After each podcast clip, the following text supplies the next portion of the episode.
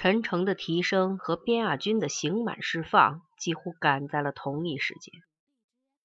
这是一九八五年的秋天，山西阳泉市一座劳改矿山，被判处了无期徒刑，并一直在此服刑了十六年的北京流氓头子边亚军，甚至已经渐渐忘记了刑满释放的日期。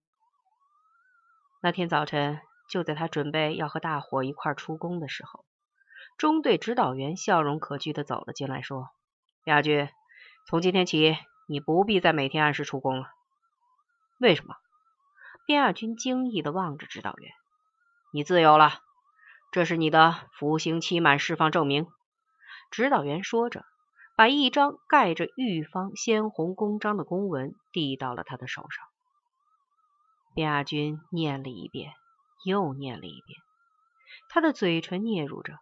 手不停的颤抖，眼泪哗哗的流了下来。我自由了，我自由了，哈哈哈哈！我自由了！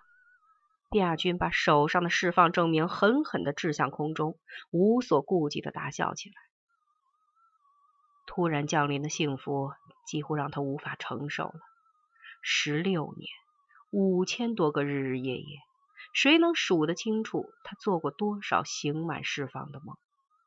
但每一次醒来，他所面对的仍然只是铁窗寒夜、枯树长风。亚军，在人的一生中，失足误入大麻地的机会是很多的，特别是在阴雨天的时候，人是很容易被那些遮雨的叶片所诱惑的。问题在于，人能够认清魔鬼的面目，并且有勇气摆脱掉他的纠缠。亚军。作为你的朋友，我相信你有这种勇气。这是十五年前王兴敏随包裹一同寄来的那些话。十六年来，他像牲口一样屈辱的活着。开始的时候，他有些后悔，他对陈诚和王兴敏恨得咬牙切齿，认为是他们把自己送进了火坑，而他们却在外边呼吸着自由的新鲜空气。生活的比谁都潇洒快乐。他曾多次想着越狱逃跑，如果能逃回北京，他首先就要宰了这两个狗娘养的。但王兴敏的那些话就像种子一样，随着时间在他心中破土发芽了，而且越来越茂盛碧绿。也许他说的有道理呢，他想。王兴敏有什么理由非要把我送到这里来？还有阮平金，这个让他灵魂永远都不会安息的女孩，不知道如今她的生活是一个什么样子？会不会已经嫁人了，或者凄惨的离开了这个世界？杳无音讯的陈诚，唯一让自己感到敬畏的陈诚，正在他的天地里玩着什么新的手段？他们走马灯一样的来深夜造访他的梦境。却又不把自己真实状态告诉他，不仅仅因为他们还活着，他也要活下去。不是从这里落荒而逃，而是作为一个男人，光明正大的从大门走出去。这一天终于来了，他卞亚军等的不就是这一天吗？他没有理由不为此而疯狂啊！那些正准备上工的犯人们还以为出了什么事情。等他们围上来，并从地上捡起那张纸时，都对他投去了羡慕的目光。但看到指导员犀利的目光，他们还是不由退后了两步。亚军终于安静了下来，他看了看不远处的狱友，擦干了眼泪，说：“兄弟们，我不再等你们回来了。如果将来谁有机会去北京找我，我要是装大头不买账，你们就骂我卞亚军是狗娘养的，是畜生。”办完了手续，走出矿区大门，卞亚军又最后回头望了一眼这座养在深山里的煤矿。他的心情是复杂的，这就是他养命十六年的地方，这就是他死而复生的地方。金色的阳光照着他健硕敦实的身体和有些苍白的面庞，他大步向山外走去。我还会来这里吗？他想着，不由打了个冷战。坐上汽车，再换上火车，卞亚军选了一个靠窗的地方坐下，离家越来越近了。看看窗外一会儿，又回头瞅瞅车厢里昏昏欲睡的人群，一切都让他感到陌生而又莫名的兴奋。无论是车厢里的装饰，还是人们的穿着打扮、举手投足、一颦一笑，都和他原来见过的决然不同。甚至列车广播里的播音员的声音也软绵绵的，仿佛在糖水里浸泡过。他突然想起了小时候学过的一首唐诗：“少小离家老大回，乡音无改鬓毛衰。儿童相见不相识，笑问客从何处来。”他下意识的抹了抹自己的鬓角，确实。那里已不知不觉间染上了几多斑白，他有些无奈的摇了摇头，不知道北京已经变成了什么模样，也不知道他是否还认识他这个叫卞亚军的不孝儿子。卞亚军回到北京，第一个找的当然是陈诚。在去找陈诚之前，他独自一个人找了一辆自行车，用一个月的时间把东西南北城转了个遍。他可以两手空空，但不能脑中也空空。卞亚军回来了。这个消息如果在十六年前突然传开来，肯定有人闻风丧胆，有人磨刀霍霍，有人拍手称快的。但十六年后，却如一粒石子投入大海，甚至没有激起一点浪花。卞亚军对此是有足够思想准备的。但还是感到有些隐隐的失落。看来一切都不会像自己在回来的火车上想的那样顺畅如意。他必须尽快把自己融入当下的生活，忘记过去，从新起点开始。他面临的问题和十年前的陈诚几乎是相同的。尽管整个北京城的格局已经有了天翻地覆的变化。原来的荒凉田野上，凭空崛起了一座座高楼。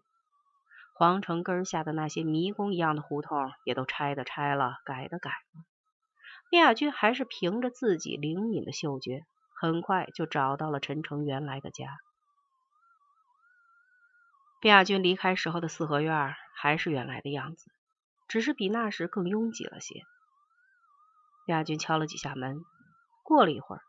房门才吱的一声拉开了，探出一张没有表情的女人脸来，冷冰冰的声音问：“你找谁？”“找陈诚。”亚军自己也有些怀疑了，又看了看四周，“这儿是陈诚的家吗？”“是。”女人又说，“不过他已经搬出去住很多年了。你是？”“我是他的朋友卞亚军，麻烦。”没等他继续往下说，女人突然提高了声音：“你是边亚军？你真的是边亚军？你是？我是小妹呀！你没认出来呀？”门咣当一声，彻底向他打开了。边亚军终于拨通了陈诚的电话。边亚军说：“我是边亚军，怎么样？还能想起我吗？”电话那端突然沉默了下来。边亚军这几个字像一声炸雷一样在陈诚的耳边回响着。这么多年，他差不多已经把自己这个曾经生死与共的朋友遗忘了。今天他终于回来了，不知道为什么，层层的热泪已经不知不觉顺着他的面庞淌了下来。你回来了，回来好，好。说到最后。陈诚几乎变成了下意识的喃喃自语：“我想见见你，什么时候？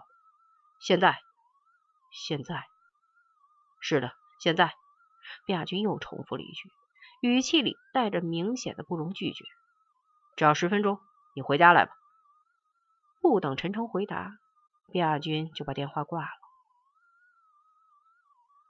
陈诚和边亚军就这样在十六年后重逢了。一旦置身于这座他们曾度过无数个不眠之夜，并且庇护了他们生命的屋子，两个人仿佛一下子回到了当年。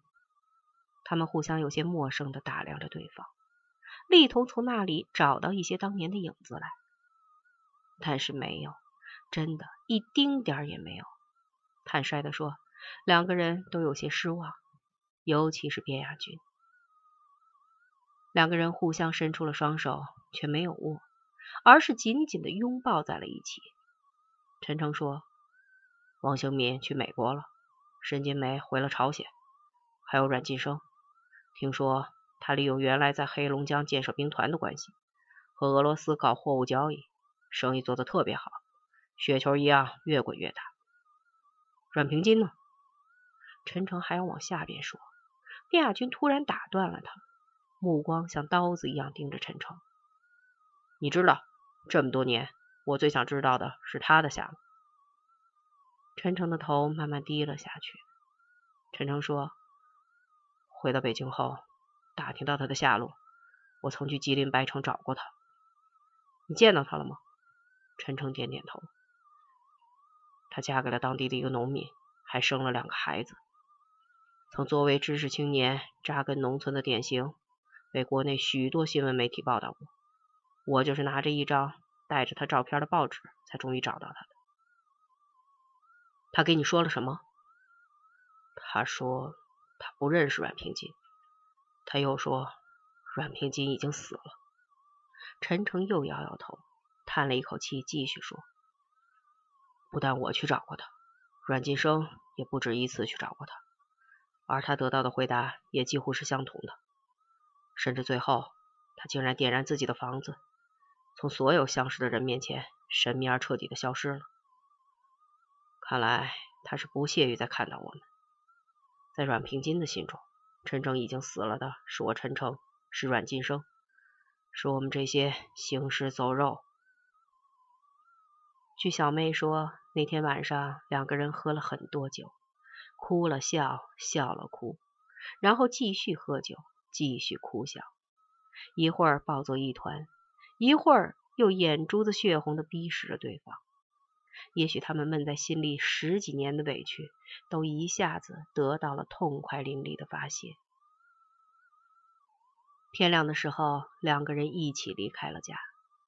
卞亚军告诉陈诚，他要亲自去白城走一趟。五到黄河，我是不会死心的。卞亚军的牙齿咬得咯咯响。